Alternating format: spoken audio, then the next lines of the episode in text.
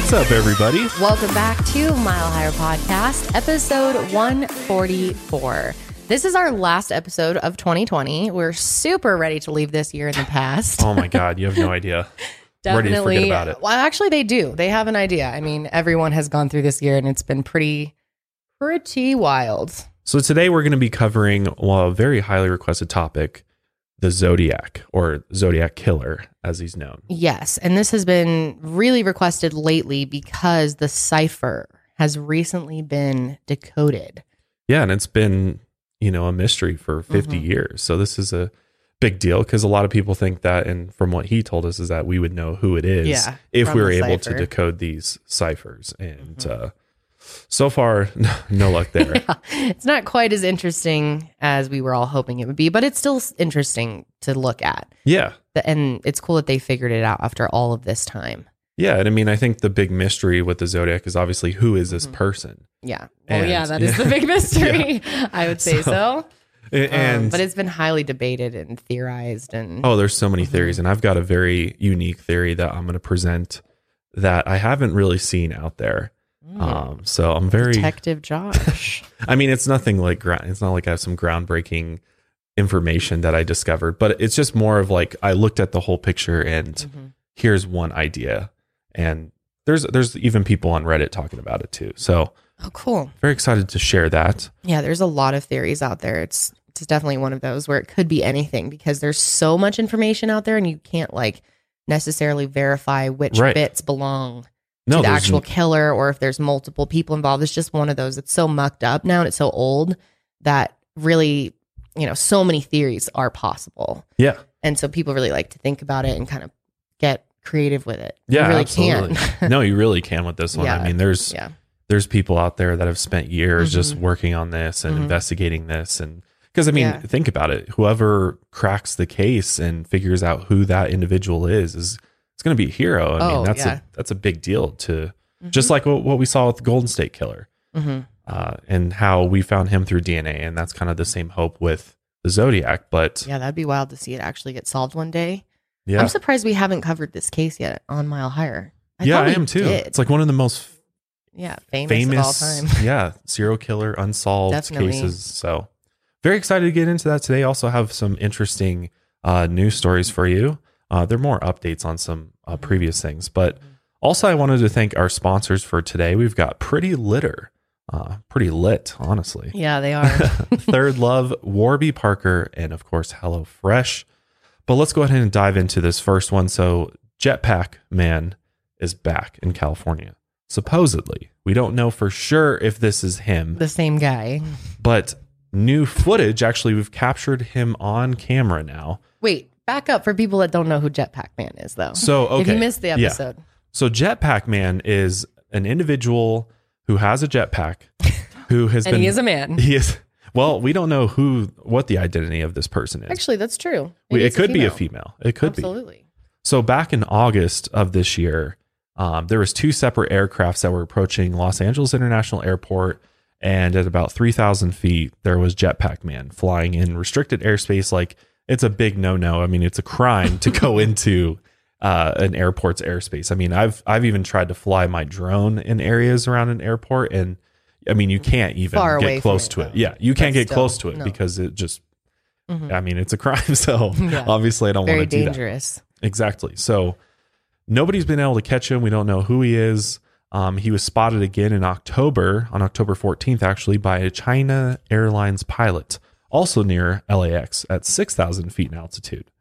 Um, so this, we don't know for sure if these are all connected or the same person, but basically, a flight instructor was flying and he spotted again 3,000 feet in the air flying over the ocean near Palos Verdes, California, which is just south of Los Angeles. So here's here's the clip of it. So the flight instructor managed to get some, looks like from a cell phone, Mm. of clearly somebody flying around or something flying around. Who put that text on there? It was like blocking him for a second. Whoa, he looks like a witch on a broomstick. I know, right? Just cruising around. That's got to be so fun. Seriously, I want one of those. You're flying basically.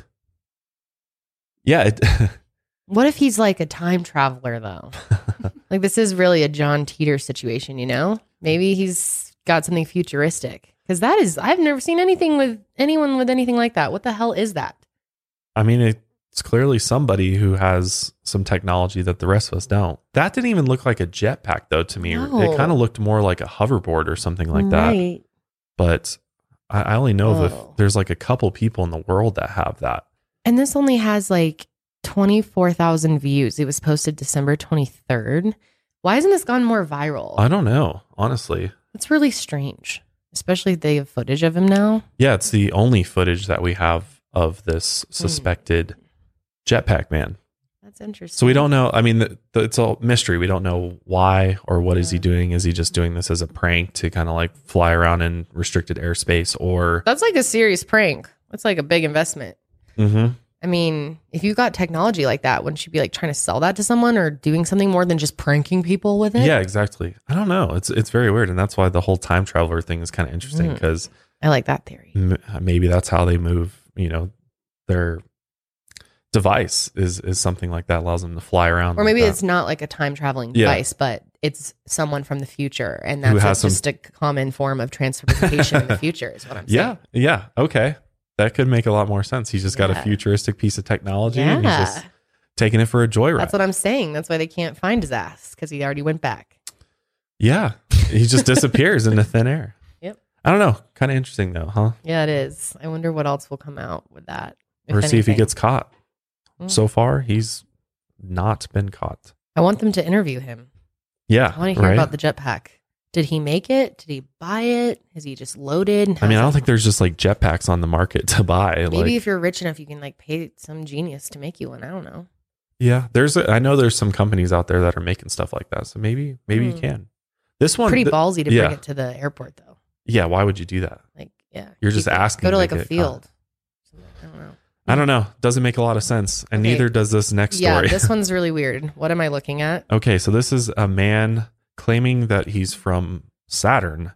Oh, uh, hey, who filed a lawsuit against the federal government. This is just a really like out there weird real thing uh, that happened. So His name is Alan. Alan the alien. no, no, his name is Rickia Collings. Oh, why does it say Alan? Here? He's from Allen, Texas. Oh, Yeah. Alan the alien. So there was a lawsuit that was filed on Friday, December 18th by a man named Rickia Collings in the U.S. District Court for the Eastern District of Texas. And it claims that the plaintiff, who is allegedly from the sixth planet of our solar system, is the victim of an employment discrimination violation of the Title VII of the Civil Rights Act of 1964. The lawsuit actually states that Collings self identifies as Capricornus and Ra, the sun god. That's literally what he identifies as.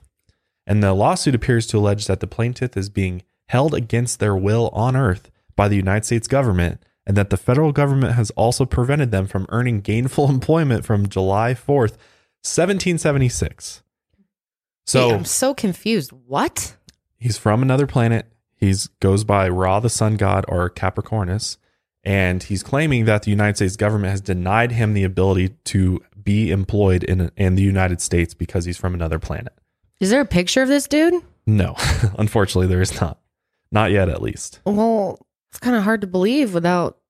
Well, he just Seeing he looks like a human. I mean, he's he looks exactly like a human. Oh, he does. Yeah. Okay. Yeah.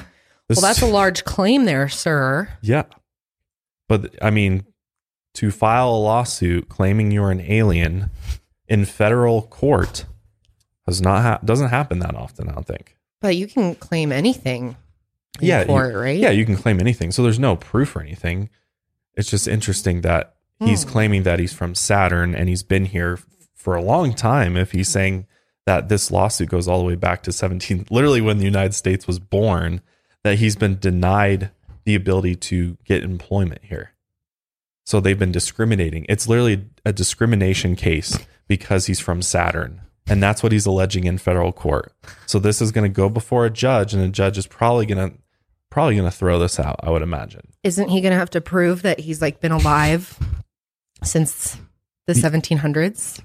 Exactly. I mean, what what proof does he really have? Well, here here's some of the other interesting things from this lawsuit. Yeah. Why is this making news? as well, anything serious. it's not making any big news. This was I found this in the corner. Why corners. is this of- making our news? this is making our news because it's revolving around an alien potentially. So that is why I brought it into this episode. Because you guys know fair enough. there's Fair enough. I was like, I love a little bit of alien news. And This you know, is funny, I guess. with the shift, you never know. I mean, you just never know. Maybe So it's real. in the lawsuit, it also says the United Nations and United Kingdom are listed alongside the United States of America as co-defendants. So it's basically he's basically like trying to sue sue the world for his discrimination against being from Saturn. The thing with it though is that this lawsuit was filed by the court clerks as relating to rent, release, or ejectment. So, but it's not exactly clear what the case the lawsuit is actually making. I, it- discrimination seems like the main thing, but this particular person has listed themselves as their own attorney, and the lawsuit's handwritten plea details copious references to celestial bodies and ancient Hebrew texts, but does little to explain what damages the government has inflicted upon them. So it it's really weird. Like it's got a bunch of of like different esoteric terms and ideas in it, and it's got stuff about Egypt and stuff. Obviously, goes by Ra, the sun god, Hmm. but it's just very biz- It's a very bizarre lawsuit. It's not exactly clear why he filed this lawsuit or where this will go. Chances are this will be thrown out, but obviously it was interesting enough for somebody to take note of it and it made news and that's why we're hearing about it and that's why I brought it forward just because you don't hear about this every day. People claiming to be from Saturn not. and you know feeling or Mhm. suing the federal government. Wasn't there a part of you that wonders, like, maybe, maybe this guy's telling the truth? Maybe this is Maybe. real. Yeah, Seems like a lot of work. it does seem like a lot of work. And can you imagine if this actually went to like trial? They had Yeah. a trial about this and like he he actually like proved he was from Saturn in That would way. be. int- You think the news would cover that? Probably not.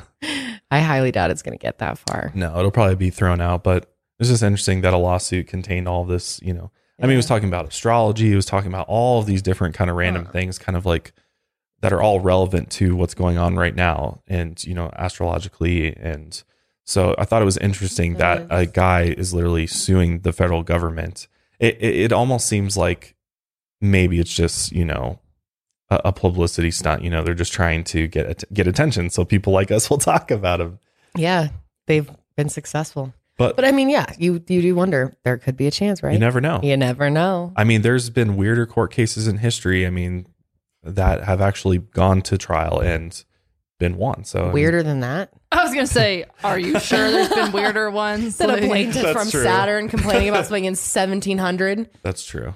Nah, With that's no pretty evidence, out there. yeah, Hey, it's interesting stuff. it is interesting stuff. But let's go ahead and get into the zodiac. We got a lot to cover with that. But before we do, I'd like to thank our first sponsors for today. All right, let's get into talking about the Zodiac Killer. So, many of you have probably at least heard of the Zodiac Killer. Yeah, I think if you're interested in true crime at all, you've at least heard the name. yeah, and there's maybe know it's movie. that it's yeah, or you've seen that. That movie freaked me Zodiac, the fuck out. Remember when we watched movie. that when we were younger? really good. That first scene though scared me so bad. Yeah. Remember? Yeah. Hmm.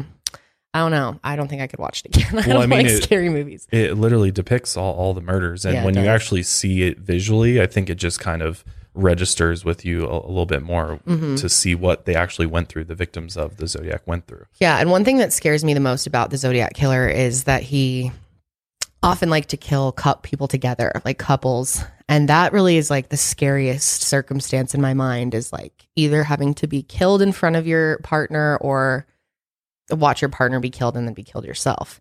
And that's I think what freaks me out the most about him is he like yeah. liked to do that. He liked to watch people suffer while their while their partner was being murdered. and or their kids, da- like- people they were on a date with, you know, Yeah. maybe not partner, but exactly, and, and it was Mhm. young Younger people, people. too. Mhm. So a person that would go and murder young people Mhm. who are innocent and just you know trying to date and have a good night, and Yep. then he's there to to end all of it is. It, it definitely starts making you wonder what kind of person he is and, and what kind of you know what his background is for Mhm. sure. And that's the thing is we really don't know. There's you can't you can only speculate so much because we still don't know to this day. There's so much that we don't know to this day because the Zodiac himself claims that he killed what 37, 37. people, but we're only able to confirm 5 of those. Yep. And those 5 murders that are confirmed to be from the same person were committed over a 10 month period from 1968 to 1969. Yep. And the first murder takes place in Benicia, California on December 20th, 1968. Betty Lou Jensen and David Faraday were on their first date. Damn. Yeah. That is so. David was only 17, Betty Lou was 16. They were both high school students with an 11 p.m. curfew. So they had parked on this road called Lake Herman Road, which was known as Lover's Lane. Yeah. You know, people kind of hook up there. And they had lost track of time, you know, probably kissing. They're on their first date. And it was just after 11 when someone drove by and noticed David's Rambler with two people inside. A few minutes later, a car passed and saw Betty and David lying on the ground. Betty Lou's body was lying 28 feet away from the car and she had been shot five times in the back. So she was clearly running. Trying to get away. Yeah. David was next to the car and he was barely alive. He had been shot in the head and died later at the hospital. The police found shell casings by Winchester Western Super X, and these were copper coated bullets. The killer had used a .22 caliber, and investigators believed it was a J.C. Higgins Model 80 semi automatic pistol. The car's roof and back window had been shot several times, likely to force Betty and David out of the car and scare them. Um, the killer also shot David first and then Betty Lou as she ran away. So she must have been so freaked out watching that. Yeah, and I mean, it's just it's just so evil to do something Mhm. to to kids like this, and t- Mhm. to not only scare them, and then you know, as they're trying to get away, then to just gun them down is Yeah. yeah, And he was probably looking for someone vulnerable like this. yeah, Because, you know, this could have, we don't know for sure, but this could have been his first murder. And he could have been, he seemed nervous about several of his killings and the way that he did things. So I think he saw them as easy targets, you know, basically kids out without supervision. They're distracted by each other. It's like the perfect person for him to go after. Plus, Yeah. like I said, I think he really was intrigued and into, he kind of got off on watching people with partners. Like, I think he enjoyed what, especially for the man to have that power over the guy that these women were with and supposed to be protected with, and they were unable Yeah, to protect them. He liked that. it's very clear that very that was a- narcissistic. yeah, it was very much. I think a motive for him was Mhm. the fact that he was taking out lovers, and yes. uh, you know, people would go back to his background and say, okay, somebody did him wrong, wrong in his past, or Most maybe likely. there was some trauma early on in life that led him to this point because it does seem like he's targeting romantic couples. But the police had no leads and no suspects. I mean, at the time, we would be, you know, or, or now we would be looking for DNA evidence, but there was uh, little evidence at the actual crime scene. And they just assumed at first it was a random killing. A photographer had actually taken pictures at the scene, and a picture of Betty Lou covered by a blanket ran in the newspaper the next day.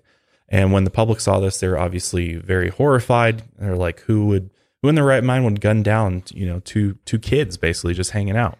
Isn't it strange how they'll do this? Like back then, they would put blankets over bodies and publish a photograph, and that, as long as it had a blanket over it, they would put it right on the newspaper. Yeah, A dead body. yeah, This happened with um, Black Dahlia as well. hmm It's strange. You never see that now. no, because people would freak out. Yeah. if, there was like It's so disrespectful, graphic, gruesome photos and Yeah. I mean, what does the In the blanket really do? newspaper. Yeah. But I mean, after this initial attack, the police really didn't have any suspects. I mean, they didn't know if if you know this was a serial killer yet. They they were just kind of like, okay, well, hopefully we can solve this. But then there was another attack in Vallejo on the Fourth of July in 1969. Darlene Ferrin, who was 22 years old, she was married and worked as a waitress at a local hotspot to help support her child. On July 4th, she picked up her friend, 19-year-old Michael Mageau, in her Chevrolet Corvair from his house around 11:30 p.m. And then they drove to Blue Rock Springs Park shortly before midnight. As soon as Darlene stopped the car, another car pulled in, but then left. But then it came back a few minutes later, and the driver of this vehicle walked to the passenger side of Darlene's car.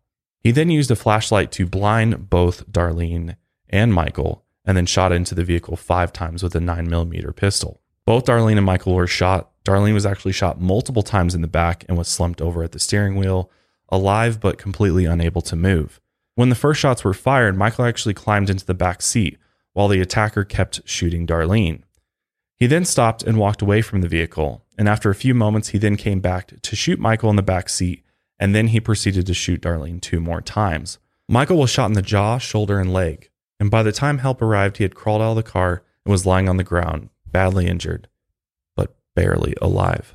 At 12:40 a.m. that night, someone called police from a payphone nearby to report the crime, and the caller said that he had killed two people earlier that night and that he said he was the one who killed Betty Lou and David as well on Lake Herman Road last December. And the voice was very cold and kind of monotone. He said specifically, I want to report a murder. If you will go one mile east on Columbus Parkway, you will find kids in a brown car. They were shot with a nine millimeter Luger. I also killed those kids last year. Goodbye. So clearly, this is probably the Zodiac Yeah. who's making this call. And clearly, I mean, what is his intention for this to make that call? He knows that if it's not like he's going to help them in some way, it's not like he felt guilty and wanted the police to come possibly save them. He knows there's no chance. He wants credit. This dude's all about credit. And it's interesting because it wasn't as much. This is like before the big serial killer boom, you know, in the 70s and Yeah. 80s when there was, it was really starting to become kind of trendy almost to Right. be a serial killer and what's your motive going to be. And this guy was kind of really into that before Everybody else, yeah was. before so many other Yeah. people followed suit he was to, i mean to to go with this whole theme as well which we'll talk more about his planning of it all he was very into how the show looked to everyone else and getting credit Yeah, and it makes me even wonder like, was the killing literally just to get attention? i think so Or was it because he actually enjoyed killing? Mm-hmm. probably a, a little bit of both right Yeah, I mean, I, guess that would make sense. I'm it would have to be a little bit of both. yeah. yeah i think it was to get credit for it the call was traced to a phone booth at a gas station and when officers arrived the phone was off the hook and the caller was long gone and of course back then they didn't have as Yeah. good of ways to collect dna and fingerprints from the phone itself so they really had no idea who he was as for Darlene and Michael, they were both rushed to the hospital. Darlene sadly died in the ambulance, but Michael actually survived and was able to give investigators some details about the attack. He described the attacker as a heavyset man, at least 195 to 200 pounds, and about 5 foot 8 inches tall. He also said that he was probably about 25 to 30 years old with light brown, short, curly hair. A few weeks later, newspapers started receiving letters from this alleged killer and the first was postmarked July 31st, 1969, which is just a few weeks after the attack in Blue Rock Springs Park. It was sent to the Vallejo Times Herald and arrived on August 1st. And here's the letter. We'll put it up on the screen if you're watching on YouTube. Not only that, there was two nearly identical letters postmarked and arriving on the same dates were also sent to both the San Francisco Chronicle as well as the San Francisco Examiner. And these letters each included one third of a coded message called a cipher. The letters demanded that the newspapers publish the letters and the ciphers and claimed the coded messages would reveal his identity. And if the letters weren't published, he wanted them literally on the front page. He threatened that he would go and cruise around all weekend, killing lone people in the night, and then move on to kill again until he ended up with a dozen people dead by the end of the weekend. It's all about the credit for him. Yeah. And he wants he clearly wants people to see how intelligent he is. Mhm. Because to create ciphers and cryptograms is like what the the actual message is called. Yeah. Uh, ciphers are the like different keys to the cryptogram.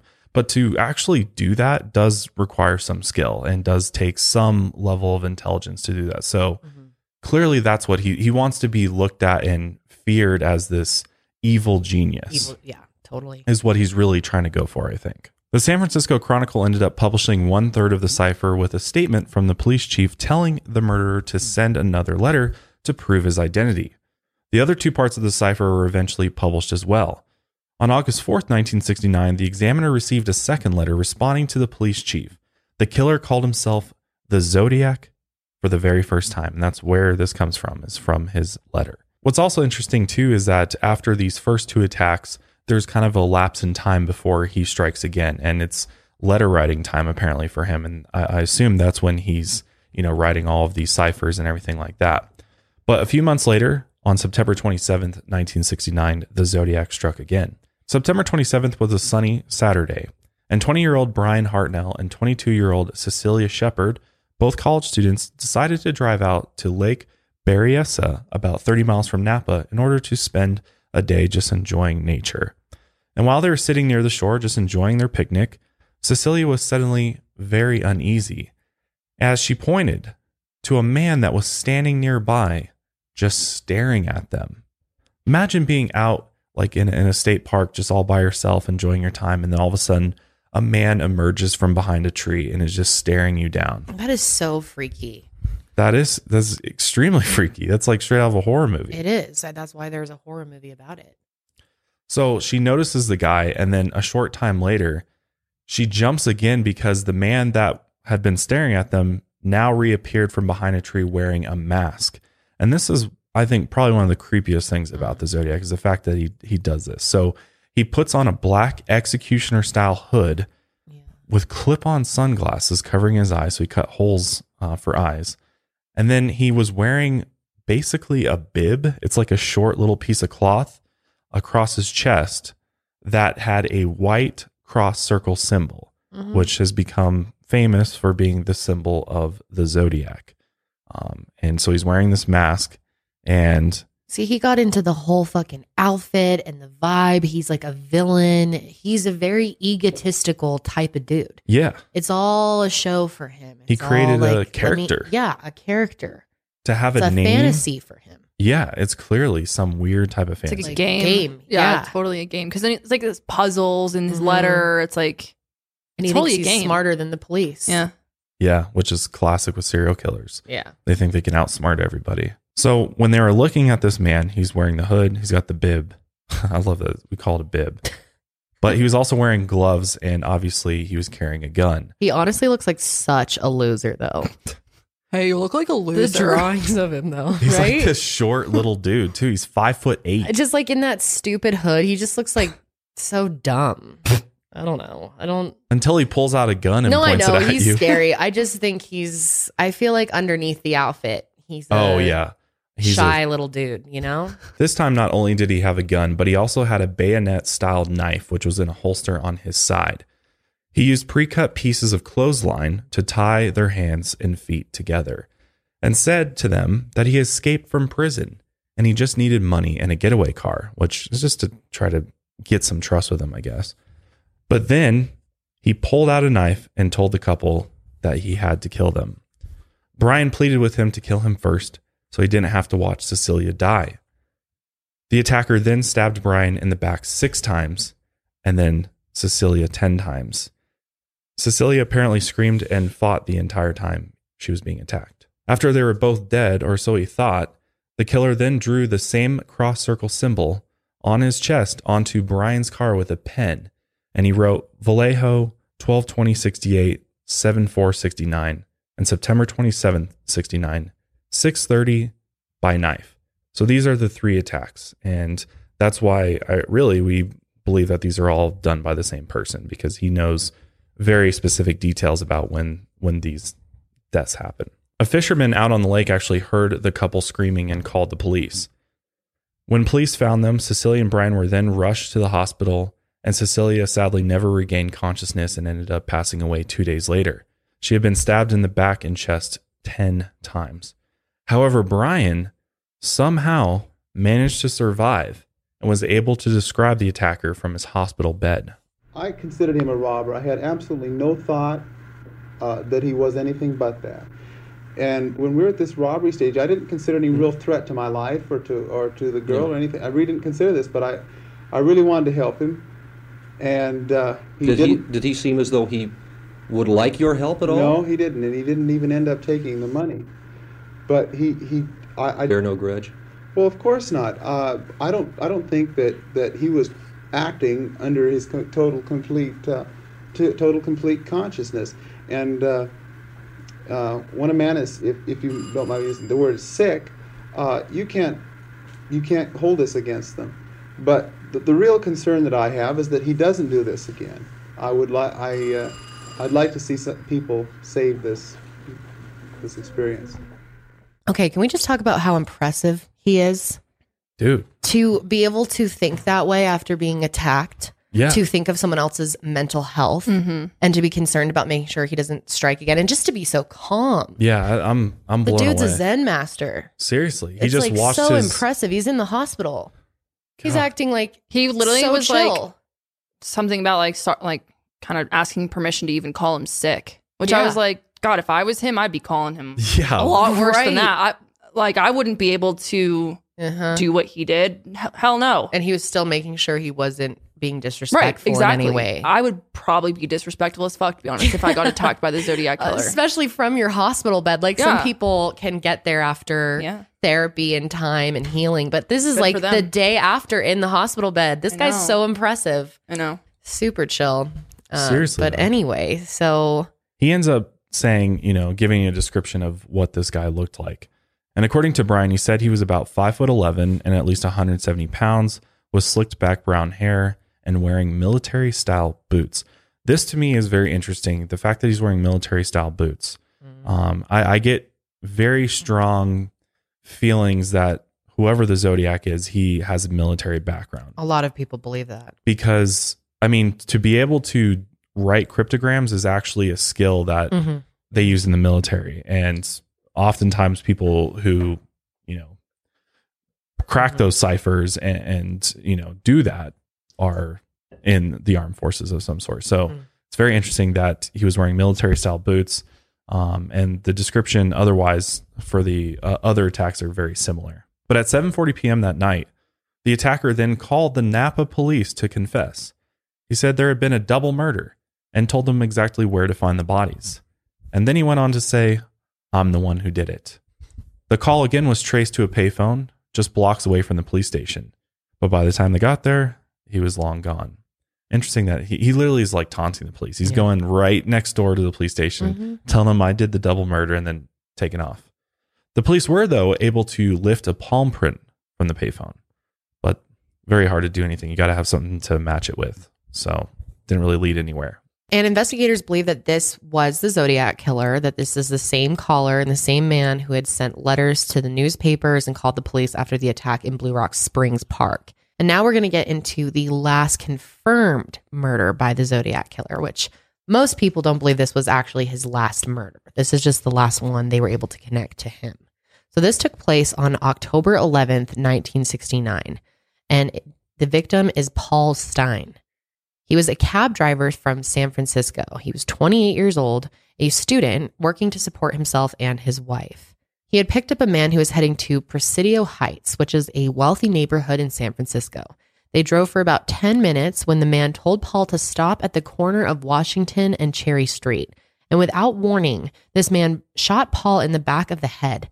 And then he ended up tearing off a piece of the victim's bloody shirt. A teenage girl looked out her window from across the street and saw the attacker wiping down the outside of the cab. And then he walked away to an area known as the Presidio.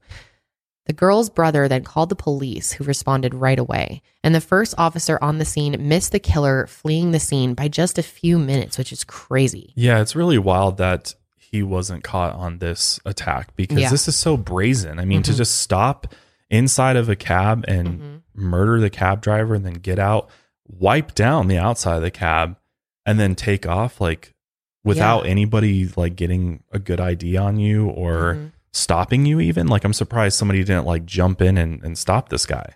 mm-hmm. I know he. Yeah, it didn't seem like it was super well thought out compared to his others. No, this was like a, an impulse different kill, I than the like. others too. Yeah, you know, yeah. a single guy.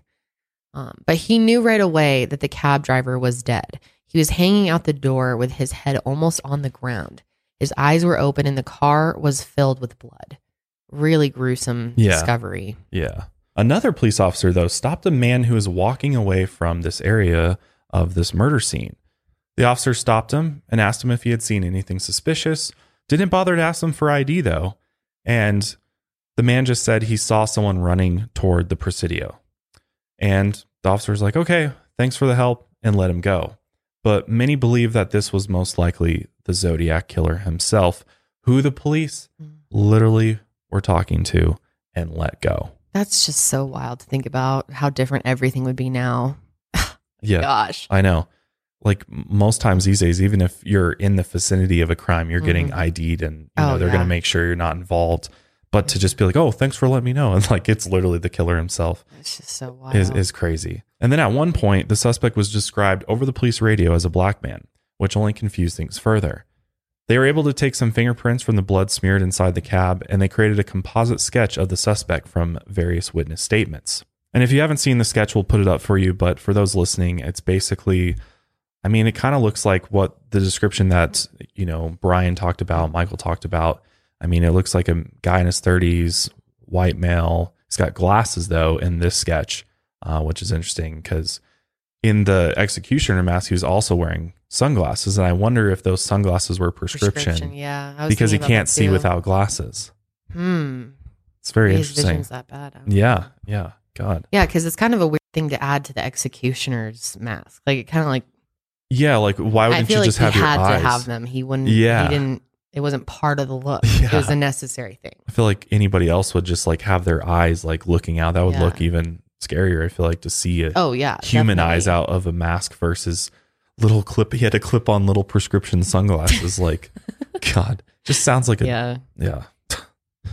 but nobody linked this murder, the of the cab driver, to any of the previous attacks until the San Francisco Chronicle received a letter from the Zodiac. And this letter was postmarked October 13th, 1969, just a few days after the murder. I'll put up a picture of the letter. I'm not going to go all the way through it because some of it's just kind of irrelevant. hmm Uh, but some of the highlights of it were I am the murderer of the taxi driver, but he denied that the composite sketch looked like him because he was wearing a disguise, he said. He's like, you guys got it wrong. But what was interesting is that in the envelope, along with this letter, was a piece of the fabric, which matched the piece missing from Paul's shirt. So that's how, Mhm. you know, police were like, okay, if this guy has a piece Mhm. of Paul's bloody shirt, he, He must be the did it. Zodiac. Yeah. It must be the actual guy. But after that, I mean, the police really didn't have much, which is super surprising because for a crime where there's, you know, somebody shot inside of a vehicle, the amount of DNA evidence from just the Zodiac being in the vehicle that wasn't collected is insane. And again, this was like pre DNA days when police even knew about DNA, uh, collecting DNA for evidence. But over the next several years, letters from the Zodiac kept coming. The Chronicle received a letter postmarked November 8th, 1969, which had another piece of Paul's shirt in it, as well as a greeting card with a picture of a dripping pen and a 340 character coded message known as the 340 cipher. The note also said, Des July, August, September, October equals 7, which investigators believe refers to additional murders he may have committed. The Chronicle received a seven page letter postmarked the very next day, November 9th, and this letter claimed that the Zodiac had been stopped and let go by the police, and it also had a diagram and instructions for a homemade bomb. So, literally, if this is true, he's saying that when he murdered Paul, he was stopped by that was him that was stopped by the police, and the police let him go. And he probably loved that. He probably Yeah, thought that oh, was yeah. like, and honestly, like it wasn't that hard to outsmart the police back then because the police just did not operate the same way that they do now. No, and they didn't have nearly the training to deal with this type of thing. Just in Right. general. No, Yeah. no. And actually, I will go ahead and read the short excerpt from this letter to the San Francisco Chronicle because it's it's pretty interesting to just hear his the way that he would speak in these letters. So it says, "This is the Zodiac speaking. Up until the end of October, I've killed seven people. I have grown rather angry with the police for their telling lies about me. So I shall change the way the collecting of slaves. I shall no longer announce to anyone when I commit my murders. They shall look like routine robberies, killing of anger, and a few fake accidents, etc. The police shall never catch me because I have been too clever for them. I look like the description passed out. Only when I do my thing, the rest of the time, I look entirely different. I shall not tell you what my disguise consists of when I kill. And he spelled disguise very wrong. So maybe he's not as smart as he thinks he is. But as of yet, I have left no fingerprints behind, contrary to what the police have said. And honestly, I don't think the police ever really got a full fingerprint either. So he's actually right there.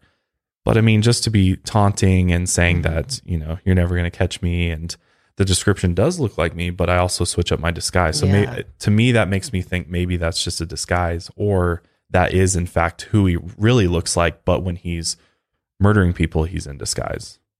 I guess that's the other way you could look at it. hmm And I think that makes more sense because just talking about the glasses being prescription with the hood would make sense that his real appearance would be that, which is Yeah, crazy yeah. to think about that we actually did have his face. His actual face what it looks like without a disguise, and yet we still couldn't identify him. Well, I mean, he. I feel like it looks kind of average. Like Yeah. how many? It's not Right. that outstanding. No, You know? he doesn't have any like super unique features or anything. He's just a very average looking dude. So n- this next le- letter is really interesting. This one was received by Melvin Belli um, from December 20th, 1969, exactly one year after the murder of Betty Lou Jensen and David Faraday on Lake Herman Road.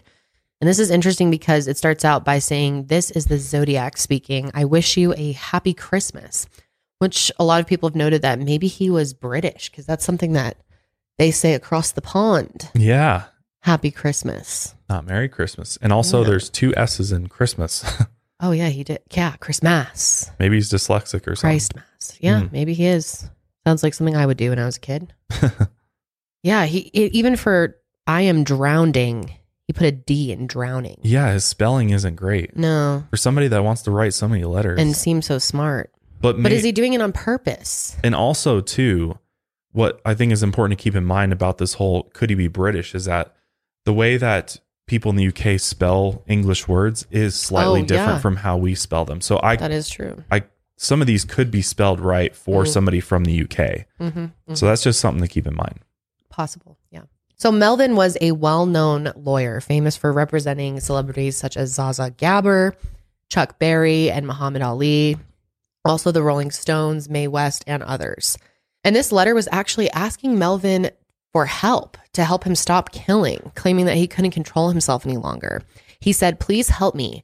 I cannot remain in control for much longer." Yeah, literally that.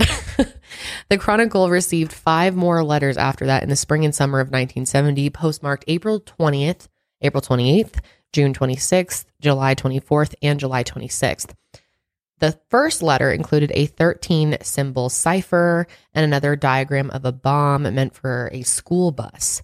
And this letter also said that the Zodiac was not responsible for the recent bombing of a police station that killed one officer. That's interesting to that he's willing to not claim things. Like clearly he wants to be known for what he's actually done here, not just the most he can. If he, you know, some people are willing to claim things or try to take credit for things that they did not do. He doesn't want that. He wants exactly what he's done to be known and attached to him. Yeah, yeah, It's very weird. That's like the biggest thing for him is the public perception of all of this. totally. I mean, that's the most important thing to him. Clearly, I mean, in the letter itself, it says, "I'm mildly curious as to how much money you have on my head." Like he, so he's trying. I, I think the whole bomb thing is to kind of escalate the pressure. Yeah. Like he's oh yeah. he's trying to escalate the a school attention. bus, kids. That's just Right. fear, fear. It's going to scare the community, scare the police if that this- happens and they were warned about it. That's going to not look good for them. Yeah, he wants to be the shadowy Mhm. villain. It's almost like he wants to be that villain out of like a superhero movie, almost like the Joker from The Dark Knight or somebody. So the police took the threat against these school children very seriously. Small planes started flying behind school buses, police officers patrolled neighborhoods and around schools, and citizens even volunteered as armed guards to protect the kids. This threat against the kids was really serious, though. I mean, he he Mhm. had said that he had a bomb hidden, and that you know all it would take is a bus driving by the bomb to you know Yeah. cause cause it to go off, and then you know he would be standing by as the kids come. He said something like bouncing out of the oh, yeah. the bus, and he'd pick them off as they came one. out. Yeah, Mhm. which I mean that's super scary to say Yeah. to anybody. So good for them for taking this seriously. I mean that was the right thing to do. That to be Mhm. overprotective in this situation, especially of kids. And then this is really wild. He also sent a greeting card that demanded that newspapers publish the bomb threat and a message to the people of San Francisco to wear cross or crossed circle symbols on buttons. So that like Zodiac killer symbol on little buttons on their shirts. Isn't that Become a follower? Like what? yeah, like full on narcissist, this dude asking everyone to wear little buttons around, little Zodiac buttons. So here, here, this is a great little part for me to put one, infuse my theory in here a little bit. So th- this is in, his symbol to me is very interesting for several reasons. One being that I feel like he he is that type of person who would be like a cult leader, Oh, almost yeah. like he could be like a Charles Manson type Mm. individual. Mhm. um, somebody who you know wants to be, you know, have people follow him. Yeah, if you And want everyone to wear little buttons around. That makes sense. But what's interesting about his symbol, about the cross, you know, the cross and the circle to me is that it kind of reminds me of like the Knights Templar sym- symbol, uh, with it being a cross as well, kind of like that. And you see like the Knights Templar oftentimes in circles. Um, when you look up its symbol, a lot of times it's inside of a circle. Not saying that there any correlation there, but it, to me it just seems interesting that he's got the executioner mask, which I was gonna say that's like that's a medieval type Yeah. situation. So okay. maybe he is a fan of that period of time Mhm. and I could see he's you know somehow trying to because this is a this is actually kind of a common uh, theme there's actually other serial killers who who have gone and and, and done things based off of historical events like this and, and taken inspiration from it so i wonder if the zodiac took inspiration for his symbol from uh, uh, the knights templar or you know some type of secret society. Like maybe maybe he was a, a part of a secret society or something and and we just don't don't know who was involved with it or maybe he was the only one. And part of having people wear his symbol was like to make him feel like he was this leader of this group. I mean the Yeah. zodiac group. I mean he's really about the logo man. He's Yeah. that's everywhere. He wanted people to know that logo. Why Yeah. there's clearly significance there Yeah, it was so much more than the murders for him. yeah And that's why I think he kept his murders relatively simple. Like it wasn't about no complex no. ways and and like slowly torturing people. It was Right. just killing and then getting the credit and like stacking your number yeah and getting away with it and the game of getting away with it all. Well, when you look at serial killers and you look at him versus like a Richard Ramirez mm-hmm. or a mm-hmm. Gary Ridgway or there the the intention behind the killing is so different there.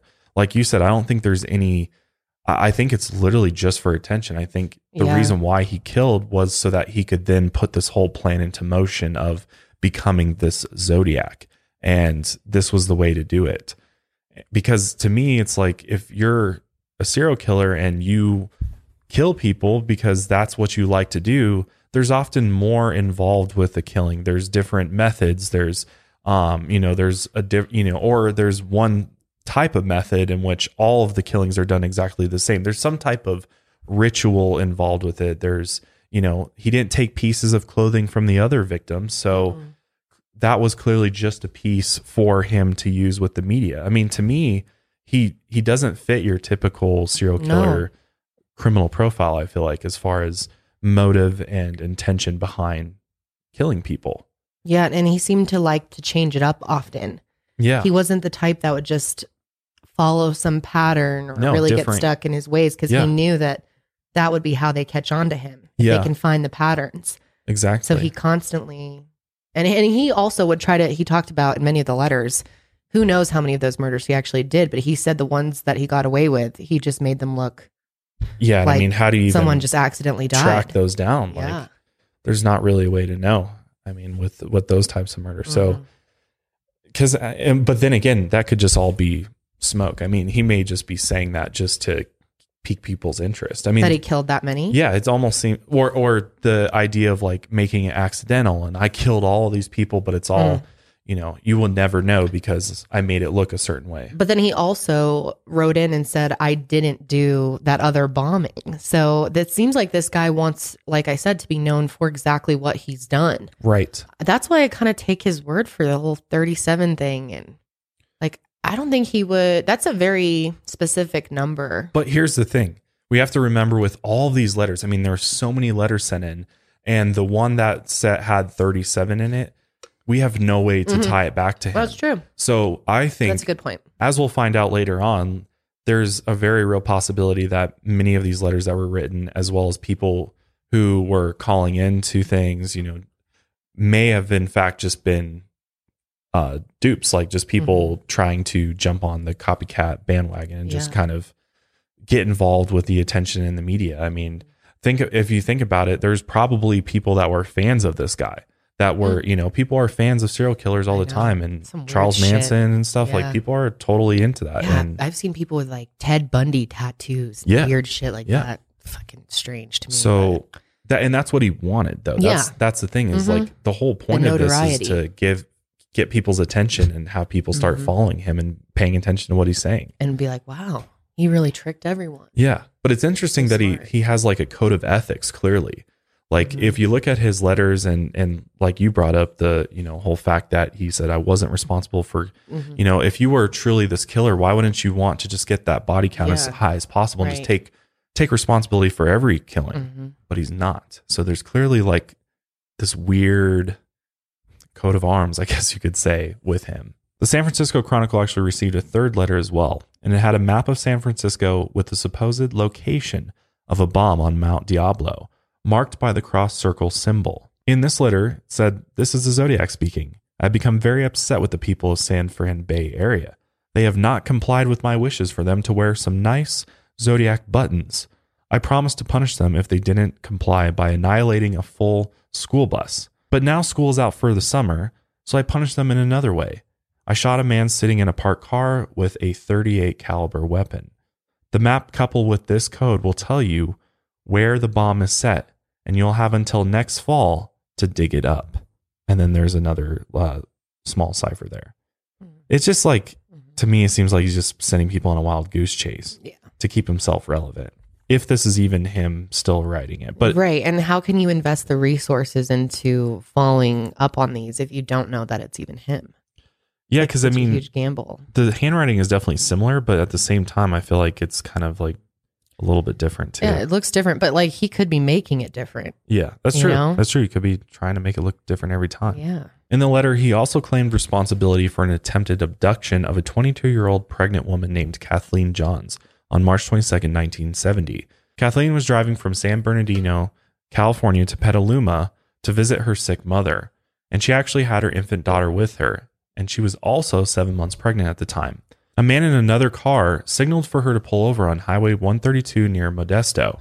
He said her back wheel was loose and offered to fix it. That's so scary. That's very scary. Never do that. no. Never pull over for if somebody tells you to. Yeah, I mean, but back then, Yeah, it's true. People would do that. things help didn't each happen other as out. often as they do now. Yeah. It's so scary. But when he went to go fix her back wheel, he actually secretly loosened the Mhm. lug nuts. Yep. So as soon as she started driving again, the wheel came off completely. Yeah. Now So there he is. Yeah.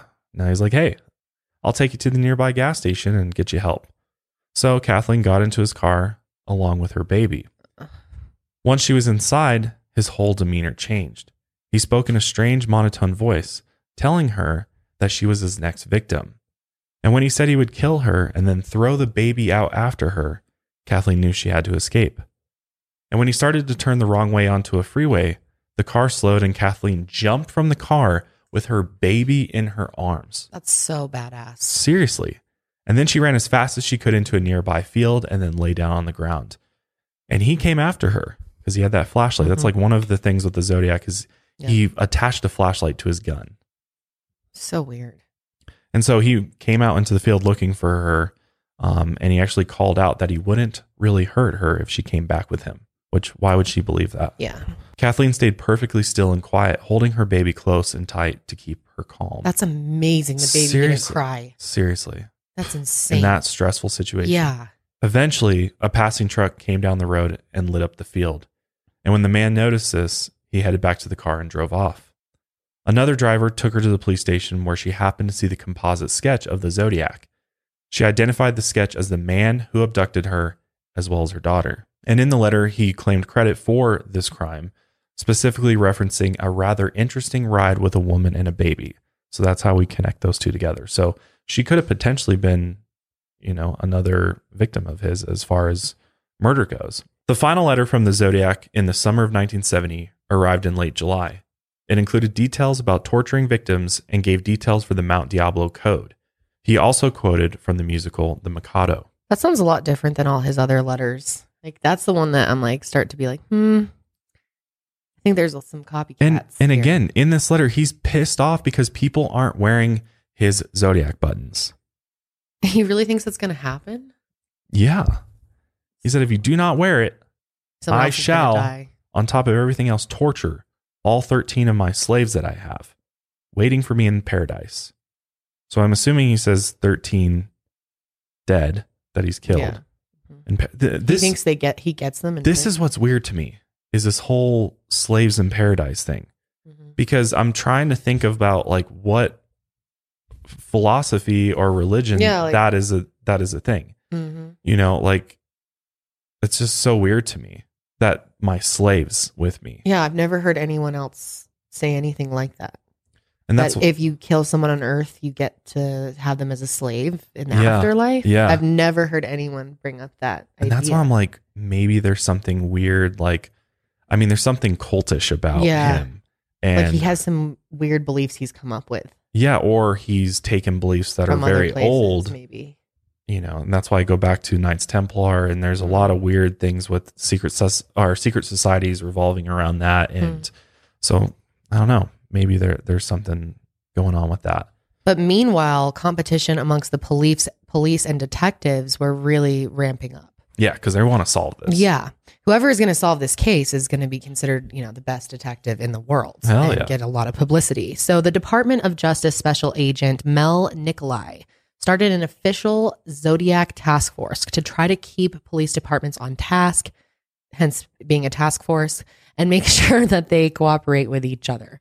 Detectives from different departments would gather and share evidence and leads and brainstorm strategies for the investigation. And this is really interesting. Not many people know this, but for a brief amount of time, they considered that maybe it was the Manson family doing Yeah, this but right around the same time. uh, it doesn't fit the. No, no, it doesn't. I mean, there are so many theories. It's funny that the Mansons made it into this somehow, but I mean, I, I get it. It was around around the same Yeah. time, and but they interviewed every male member of the family and Yeah. ruled them out.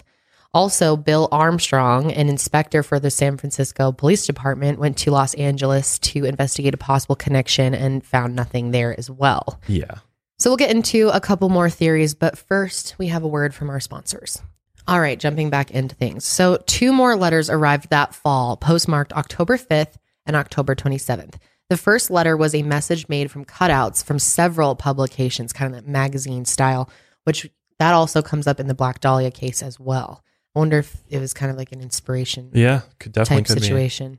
Um, the second one was a Halloween card addressed to Paul Avery, a reporter for the Chronicle, but he misspelled Avery's name as Averly. Yeah, he misspells a lot. I wonder if he purposely does it though. hmm He's in some weird like drawings. He has more stuff about slaves by knife, by rope, by gun, by fire. Yeah, He just like would send in all these strange things, but it's, it's so frustrating going through these because you have no idea whether or not these are him Yeah. or someone else just making this more confusing. exactly.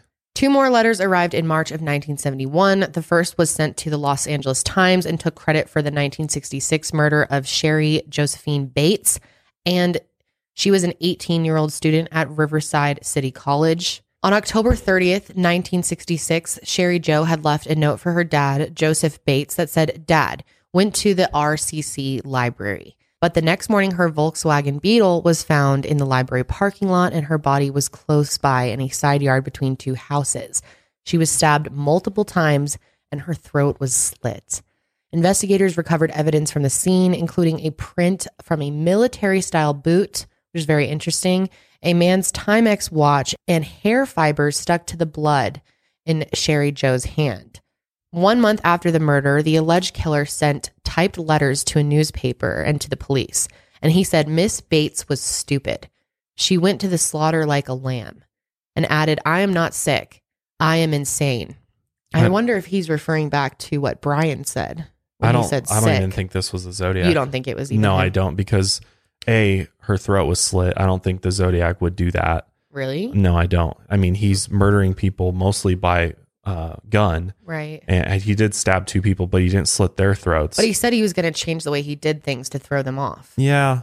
But I, honestly, this feels like a copycat to me. Like somebody, I, I think the Zodiac had a number of copycat killers that killed and acted like him, or they were a part of his group, even. Mm. You know, to have the military, the only two, the only thing that's really there is the military style boot. I mean, So you think like maybe the Zodiac killer just became kind of an identity that multiple Yes. people were like taking on the vibe. They're like part of the cult almost. yeah, I think, I think he was literally trying to do like a Mm. Charles Manson type situation. hmm So this person started signing the letters with Z, which is Yeah. And you look at the different. handwriting too, like yeah, really sloppy. not even remotely the same. There those- will be more. Yeah. The letter sent to the Los Angeles Times in March of 1971 said, I do have to give them credit for stumbling across my Riverside activity, but they are only finding the easy ones.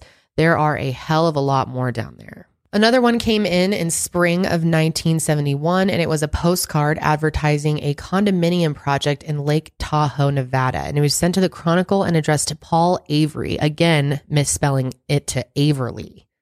So weird. Like, why would you do that twice?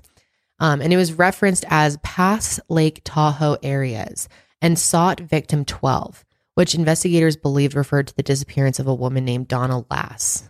Donna had disappeared on September 6th, 1970. She was 25 years old at the time, and she was a nurse who worked at the Letterman General Hospital on Presidio Military Base, just a few miles from where Paul Stine had been murdered. Donna had moved to South Lake Tahoe to work as a nurse in a Sahara hotel and casino. She had clocked out of work at 1:50 a.m. on September 6th and was never seen again. An unidentified man had called her boss and her landlord, claiming that Donna had left town for a family emergency. But her family told investigators that there was no emergency. Her car was found near her apartment building, and the police believe that she had been abducted and murdered. But her body has never been found. Hmm. It's very weird. Mhm. On August 1st, 1973, the Albany Times Union newspaper received a mysterious letter, and it said, You are wrong. I'm not dead or in the hospital. I am alive and well, and I'm going to start killing again. Below is the name and the location of my next victim, but you had better hurry because I'm going to kill her August 10th at 5 p.m. when the shift changes. Albany is a nice town. So does he mean the police shift? Uh, he's talking about the um, nurses shift. Shift, I Oh. believe. Yeah. And this time the letters were finished with that cross circle symbol drawn on the envelope in place of the return address. A coded message at the end of the letter was deciphered by the FBI cryptonologists. And the FBI released the contents as redacted Albany Medical Center. And this is only the beginning. Handwriting experts have studied the letter, but couldn't definitely link it to the previous letters from the Zodiac. And four letters were sent to the Chronicle in 1974, postmarked January 29th, February 14th, May 8th, and July 8th. And one of them quoted that same musical, The Mikado, again, and alluded to 37 victims. Yeah. Here's my thing though, is that I mean, th- there's so many letters at this point, and hmm I, I just don't know. I just don't know if this is still him, the actual Zodiac.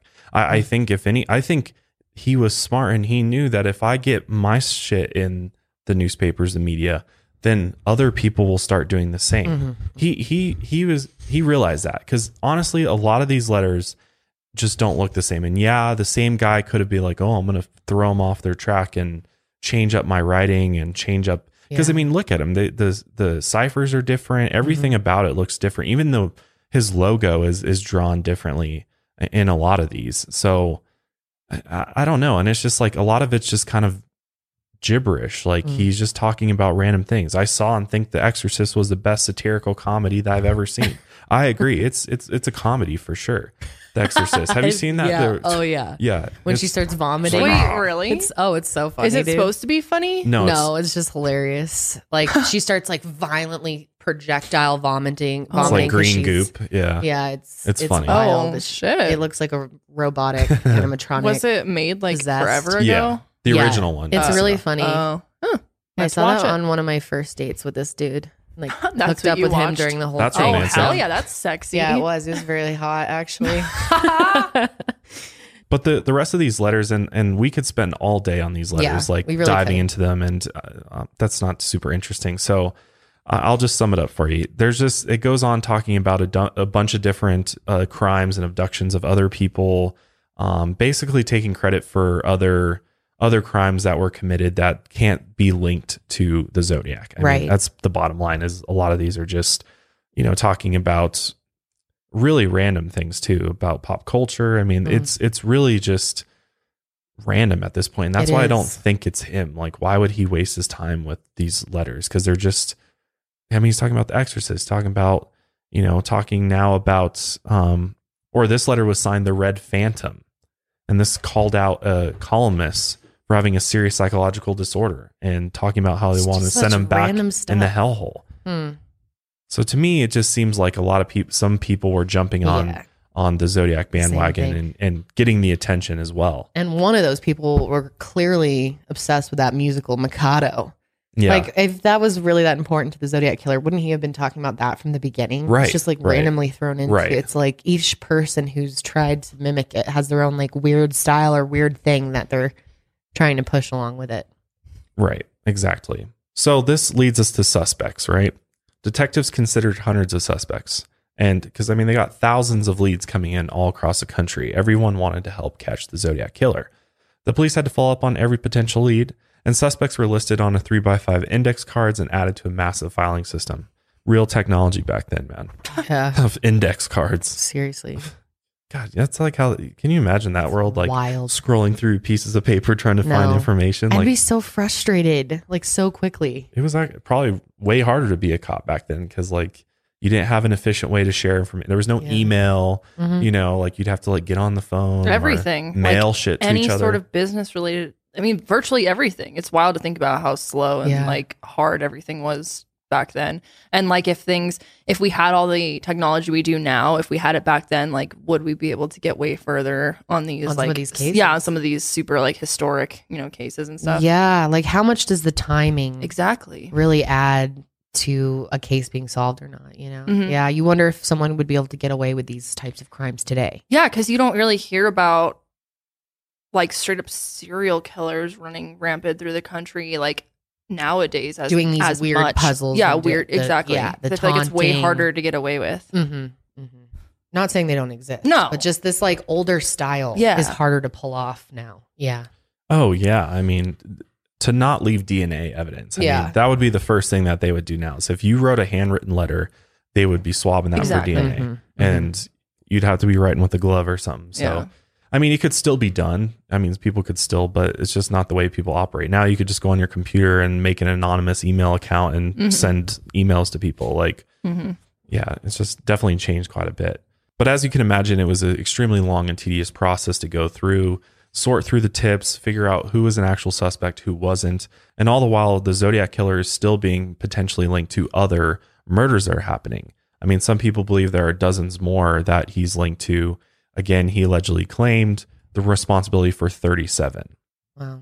One of the last murders that people believe was the doing of the Zodiac was the murders of Robert Domingos and Linda Edwards. And they were both high school students from Southern California who had recently gotten engaged. And on Senior Ditch Day, June 4th, 1963, they drove to Gaviota State Park, but they never made it home. The next morning, Robert's father drove to the beach to look for them. And that's when he saw a dilapidated shack near the beach with two dead bodies inside. They were the bodies of Robert and Linda, and both were bound with rope and covered in blood. When investigators examined the crime scene, they determined that the teens had been tied up somewhere else, and when they had tried to escape, the killer actually shot them with a 22 caliber gun. Robert had been shot 11 times and Linda was shot 9 times. The killer then brought their bodies to the shack and tried to burn it down, but they weren't able to gather any sort of evidence or I guess anything to really figure out who did it. And with no other leads, this case went cold. But then in 1972, the Santa Barbara County Sheriff's Department discovered a connection between the murders of Robert and Linda and the Zodiac Killer. Robert and Linda had been killed with that same Winchester Western Super X copper ammunition, um, which was this exact same uh, ammunition used to kill Betty Lou Jensen and David Faraday back in 1968 on Lake Herman Road. And obviously, once they made that connection, they they investigators looked and tried to compare it to uh, the murder of Bryan and Cecilia. And obviously, there's some similarities there. I mean, you've got couples again being murdered. So, I mean, the couples and the ammunition, I guess, are the two links there. And I Mhm. guess that makes sense. I mean, that you would link this to him. Um, but again, there's nothing concrete there. So they can't actually say that it was the Zodiac that did it. But over the years, there have been a number of different potential suspects. We're just going to cover some of the main ones here. Um, based on witness accounts of what the Zodiac looked like, um, many have contradicted one another. So investigators believe he did do disguises like he said he did. One of the suspects the police looked at for the Zodiac was Ross Sullivan. And he was actually a suspect in the 1966 murder of Cheri Jo Bates, um, which the Zodiac did claim he did. Ross actually worked at the campus library where Cheri Jo's car was found. And believe it or not, he does look a lot like the police composite sketch of the Zodiac. He also wore military style boots that matched the footprint left at the scene of the murder. Very interesting. I mean, Mm. it does match up pretty damn good, if you ask me. I mean, 20s, 30s definitely looks like Yeah. same guy, almost same glasses too. hmm The library staff told the police that Ross was an odd man who liked dark poetry and made his coworkers uncomfortable. He had allegedly carved a poem into a wooden desk at the library that described a violent attack against a woman like Cheri Jo. Ross had been institutionalized for bipolar disorder and schizophrenia multiple times, but the police said he had an alibi for the night of the murder. But for days after the murder, his coworkers claim he disappeared. Um, and he ended up passing away in 1977 and was never linked uh, to the murders definitively. But probably the biggest, and, and honestly, I think he could absolutely be the Zodiac, is Arthur Lee Allen. This is interesting. So, the same day that Bryan Hartnell and Cecilia Shepard were attacked while they were just enjoying their picnic at Lake Berryessa, 36 year old Arthur was at the lake that day to go scuba diving. Mm, that's weird. Uh, okay. Don't know a lot of people that go scuba diving at Yeah, the lake, right. but okay. How much can you see? Mm-hmm. But apparently, when he got home, he was covered in blood and had a knife in his car. And this was how the police like received a tip that, scuba diving. hmm yeah, what was he scuba diving for that would have gotten him bloody? Was he fishing? I mean, maybe he was fishing or something. That's so scary. Spear fishing. Yeah. In a lake. What? Yeah, what? Who goes spearfishing in the lake? So when police questioned him, he claimed he drove to the ocean that day, not Lake Berryessa. He said he used a knife to kill a chicken for a group of people he met. Ew. He what? cut up the chicken and then they had a barbecue. And that's why he was covered in blood. Who the? He just like drove home like that and the too. police are like, okay, makes sense. Checks Sorry, out. I'm bloody. I murdered a chicken earlier. and then I ate it covered in its blood and drove home. yeah. What? How often has that happened to people? All the time. They bring their live chicken to, Yeah. to the beach to be slaughtered and Ew. cooked. It's a potluck. They bring Yeah. the chicken. Like, hey guys. It's alive. oh my god. Yeah, that's definitely a bit suspicious if you ask me. hmm But years later, his friend Don Cheney claimed Arthur had called himself the Zodiac before the public ever heard about the letters. Don claimed also that Arthur knew Darlene Ferrin. He was a frequent customer at the restaurant where Darlene worked, and he had told Don he liked one of the waitresses there. Don also said that Arthur had told him ideas for a novel that included suspicious details resembling the Zodiac murders. Arthur said he wanted to hunt and kill people using a flashlight tied to a gun. Well, that matches up exactly with the Zodiac. Yeah. He was also ex military. He was discharged from the Navy and fired from a teaching job for sexual misconduct.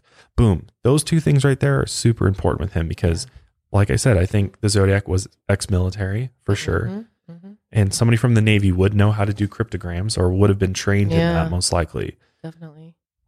But then also fired from a teaching job for sexual misconduct. So, what does that Mm. tell you about Arthur? Is that he doesn't, he's resorting to attacking women because he has issues with women and, Maybe. and love and romantic relationships, most likely. That's what I'm saying. So, that matches up as well. Hmm. Also, he wore a Zodiac brand watch and had the same caliber gun used by the Zodiac. Wow. He was a gun enthusiast.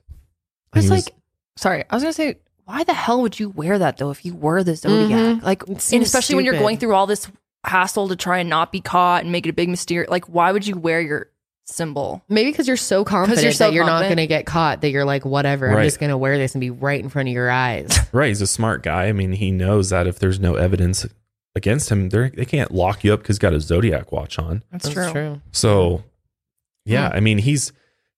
They say he had a near genius level IQ. I mean, he was clearly very, very intelligent. That's Mhm. very debated, though. Some people think he was not. Yeah. No, I know a lot of a lot of people, and even And I mean, look at those spelling errors. right. I'm not right. saying anyone who like misspells Well, stupid, or else I'd be calling he was myself an- stupid.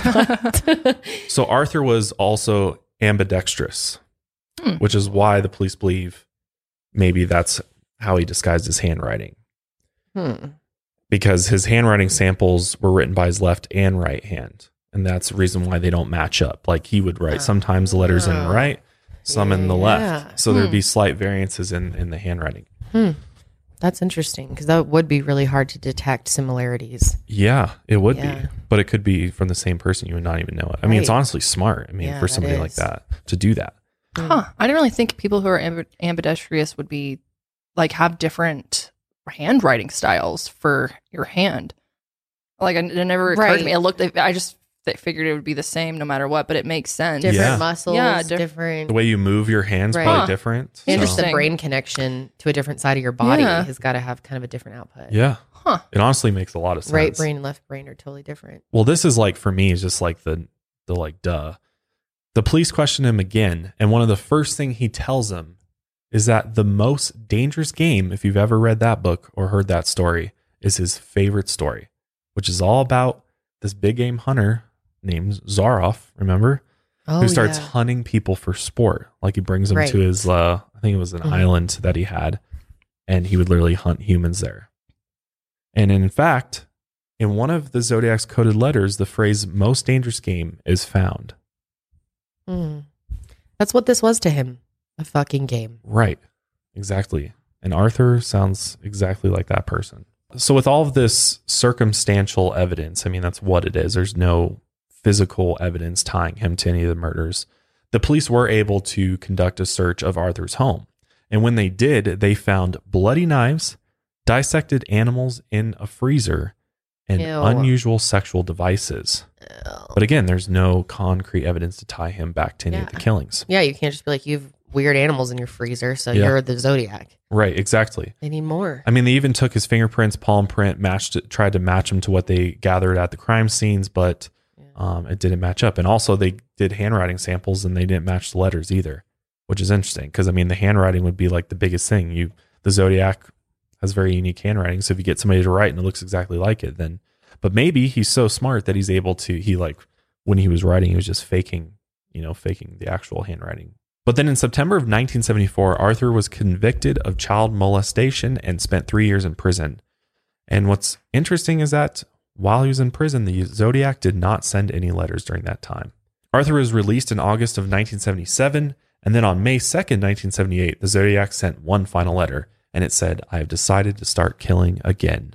In 1991, an informant named Ralph Spinelli was facing an armed robbery charge, and he told the police that he could connect Arthur to the Zodiac killings. In 1969, Arthur had offered to work security at Ralph's strip club. When Ralph turned him down, Arthur said he could prove he was up for the job and that something big was going down in San Francisco the next day, which was the exact same day that Paul Stine was murdered.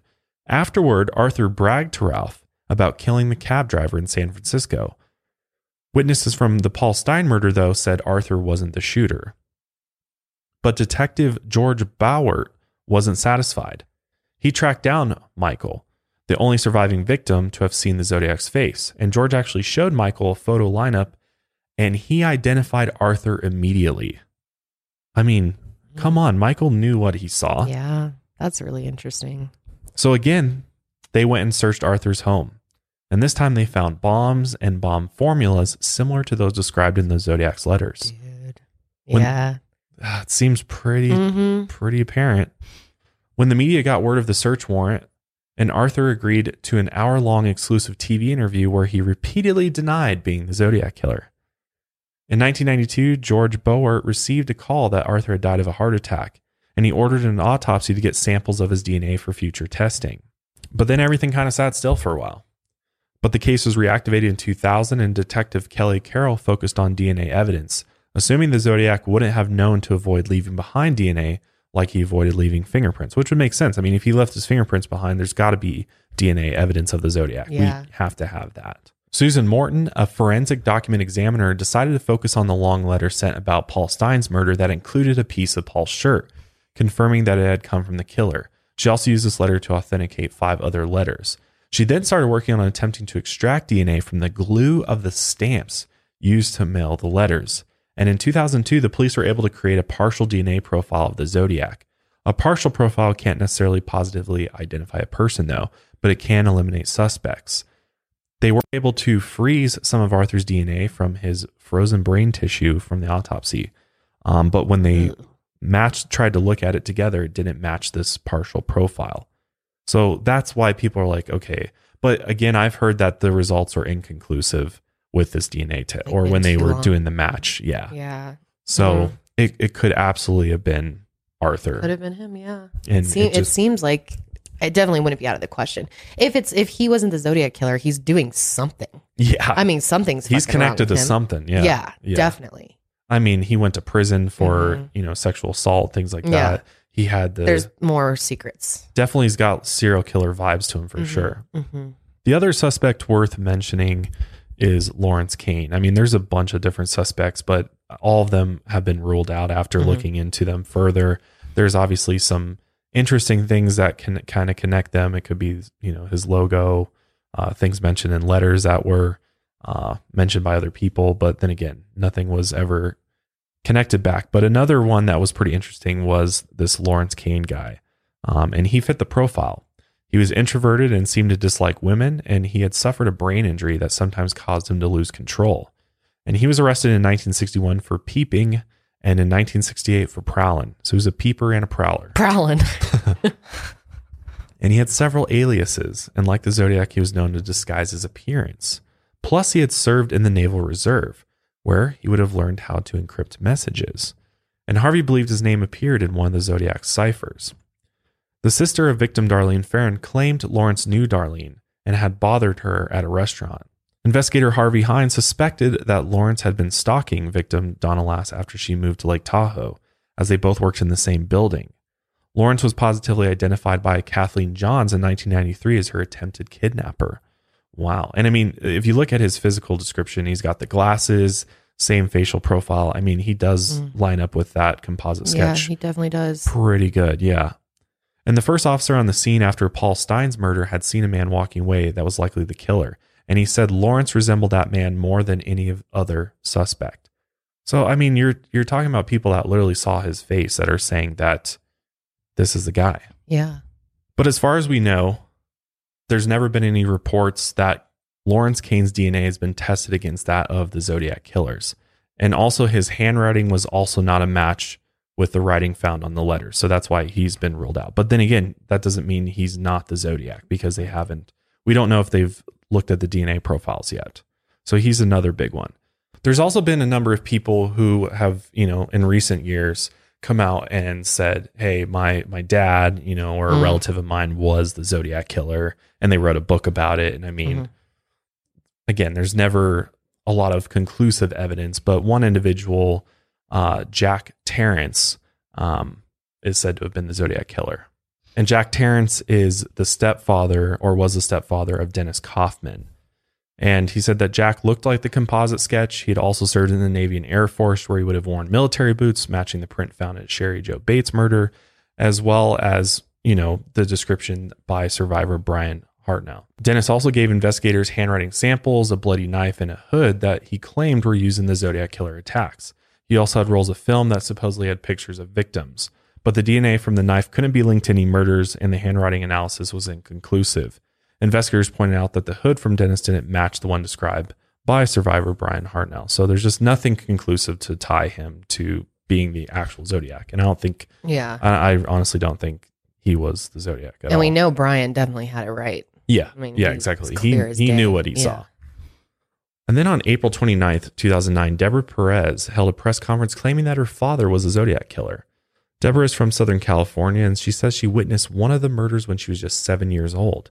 She also claimed that she wrote some of the Zodiac's letters herself. She realized her father was a Zodiac back in 2007 when she was watching America's Most Wanted, and they showed the killer's composite sketch.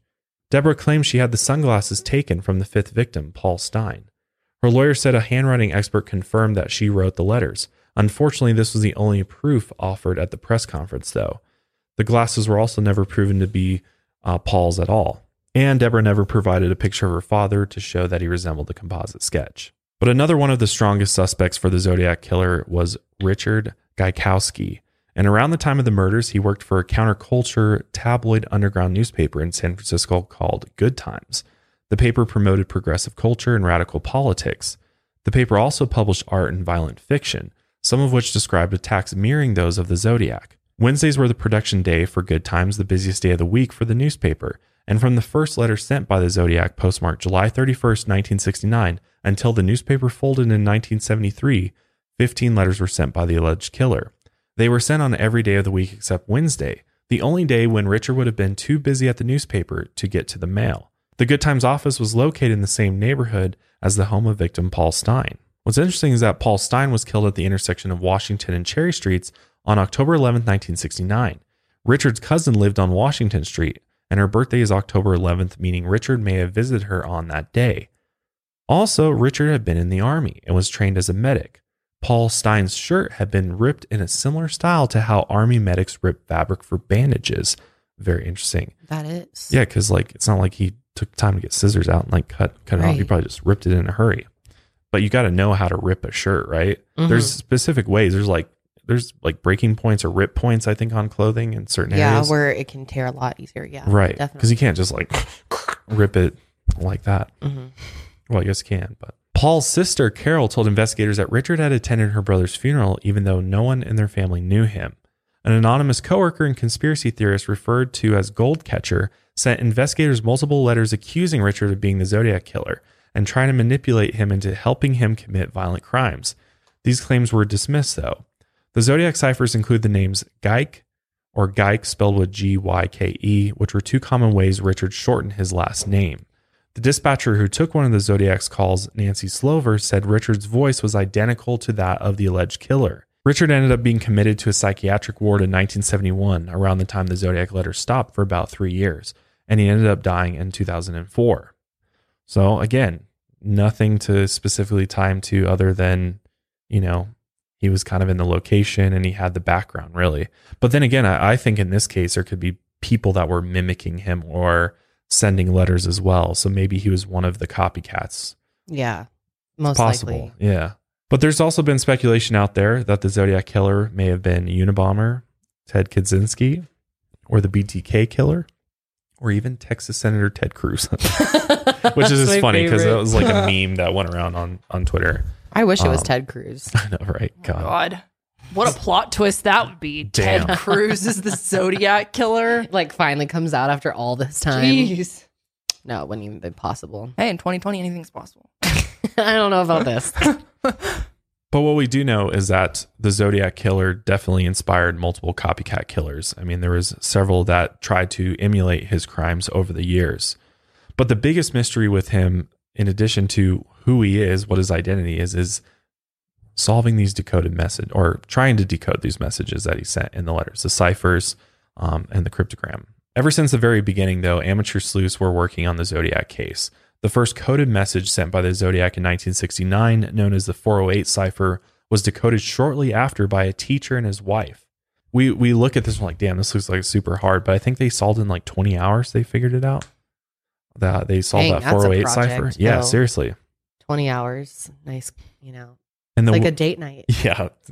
yeah, it is.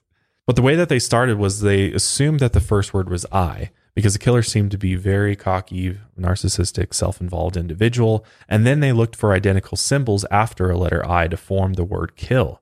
And they continued this way in order to crack the code. And it ended up saying I like killing because it is so much fun.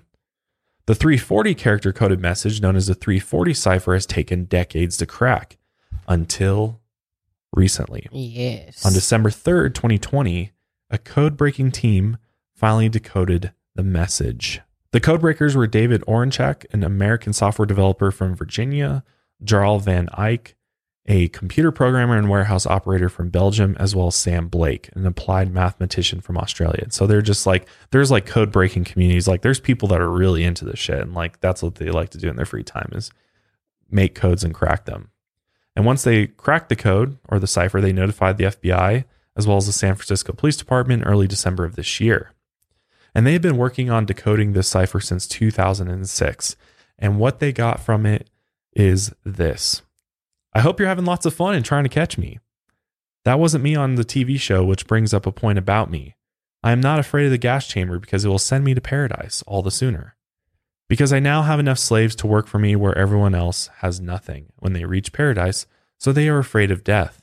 I am not afraid because I know that my new life will be an easy one in paradise, death. What a fucking waste of time. Seriously, that pisses that, me off after all God. those years. If that's really him, dude. there's nothing useful in there. Just rambling. Yeah, You think he just no wanted to waste punctuation. time Yeah, for people? pretty much. Did you just almost say no punctuation, Josh? No punctuation in there, man. the Virgo's upset. There's no punctuation. There's no He's like. Grammarly would be so mad. he would he would get a very very poor score in Grammarly. Ugh. They'd say try again. but this whole slaves thing is just like that's Mm, that's like so what's annoying. intriguing to me, and it's just like what what is he talking about? But at the end of the day, he could just be fucking batshit crazy. I think he's just. I think a lot of it's just just, fucking rambling. with all yeah. of us. Yeah. But yeah, I mean, it took him years to decode this, Wow. and that's the message. We all thought we were gonna like. That's why it kind of this all went big. Was like Yeah. we thought we were gonna get. He said, "Oh, reveal the identity of who I am." That's what he said. Fucking liar. He knew damn well he's never gonna, you know, truly be revealed. We'll probably never know. We'll probably never know who the Zodiac killer was, for sure. gonna send me to the gas chamber. But I think there's there's still the hell a, the gas chamber. What is he yeah, even fucking is- talking yeah, about? What a what weirdo. gas chamber is there? I hate him. But there's still there's still a cipher that's still out there. Maybe that's the one that's got his name in it that has been Mm. cracked yet. But Doubt it's it. probably just ha ha. You spent all this time, Yeah. bitch. Yeah. Like it's gonna be some stupid shit. he's like trolling. Be like, by this time, I am long gone in paradise with my slaves. yep. Good job, idiots. Yep. That's probably exactly what it's See you on the other side or something. Like Yeah. it's gonna be some dumb shit like that. Yeah, I agree. He's he's a fucker. But the official statement from the FBI San Francisco division said the FBI is aware that a cipher attributed to the Zodiac killer was recently solved by private citizens.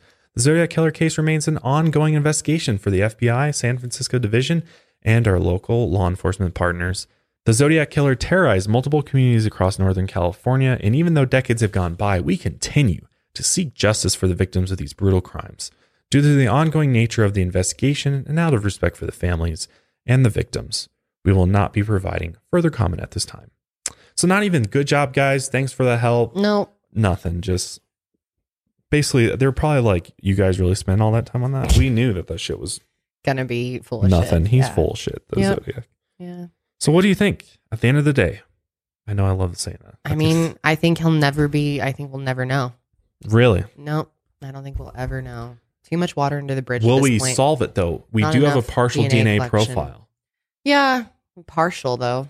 Well, with a partial, you'd even be able to. What they're hoping is that through that partial bill to actually go the route that they did with Joseph DeAngelo, look Mhm. at the genetics Mhm. and figure Trace out what back family. through the family members. Yep, trace go the exact Uh-huh. same way with it. Maybe. But I, I, I think there's. How can you even be sure it's like him at the at this point though? well, that's the thing is like how. There's like I if- think it was like a group of people just kind of like joined together without actually connecting, you know? They Yeah. just joined into kind of his original movement. Yeah, yeah. I mean, it's very possible. I mean, some people don't even think the Zodiac killer even exists. Like, there's a whole group of people on on the internet that think it's all a hoax. Like this whole thing was a Oh. hoax. What? And that- but he killed people No, I know there was multiple from the multiple beginning. zodiacs, but the They actual all worked together and it was like a thing. there's no like one, One killer. zodiac. It's That's possible. That's interesting to think about. that it's you know a group A of them. group, Yeah. Mm. It could be like a cult or something, for Oh, all know, right. or like a group. I don't know. Yeah. Yeah, a I lot think of they would have led on to that though. If they That's were really a cult or a group, they probably want people to know That's versus probably just being one person. Maybe it's a small group. I don't know. Maybe I mean I I feel like he could be dead now too. There's like a good possibility he's not even alive or died a while ago. hmm But yeah, I cer- I certainly don't think all these letters are from the same person. I think it's very possible that this person, if it wasn't, I think Arthur Allen is like, I think he's probably the, guy. yeah. He's probably like, um, like- he did some shit. If it's not, yeah, he's right? Yeah, he's killed somebody Mhm, for sure. I mhm. mean, he's there's Definitely probably crimes attributed to him. definitely. um, murders, but I Mhm. think he's probably the leading candidate for it. But I, I do find it very interesting that the Zodiac had the whole, you know, very cultish Mm. type feel to him and the symbol and wanting people to wear it. And I really do think that there's multiple people involved in this and that that's why this has been so hard to crack is because there's just there's so many people involved and so many people writing the letters that it's we don't even know who who it is like who who it could be like maybe this partial DNA profile is not even remotely the original Zodiac. You know, it could be Yeah. somebody completely. We might get to the end of this and they'll trace it back, and we Mm-hmm. find out that whoever's partial DNA profile this is is they come out and they're like, if they're even alive, that I doubt I'm, it you know, I just wrote the letters or something, you know, because they're extracting DNA from the stamps. Like, hmm for all we know, those stamps could be handled by a bunch of different people. Yeah, that's true. That is totally true.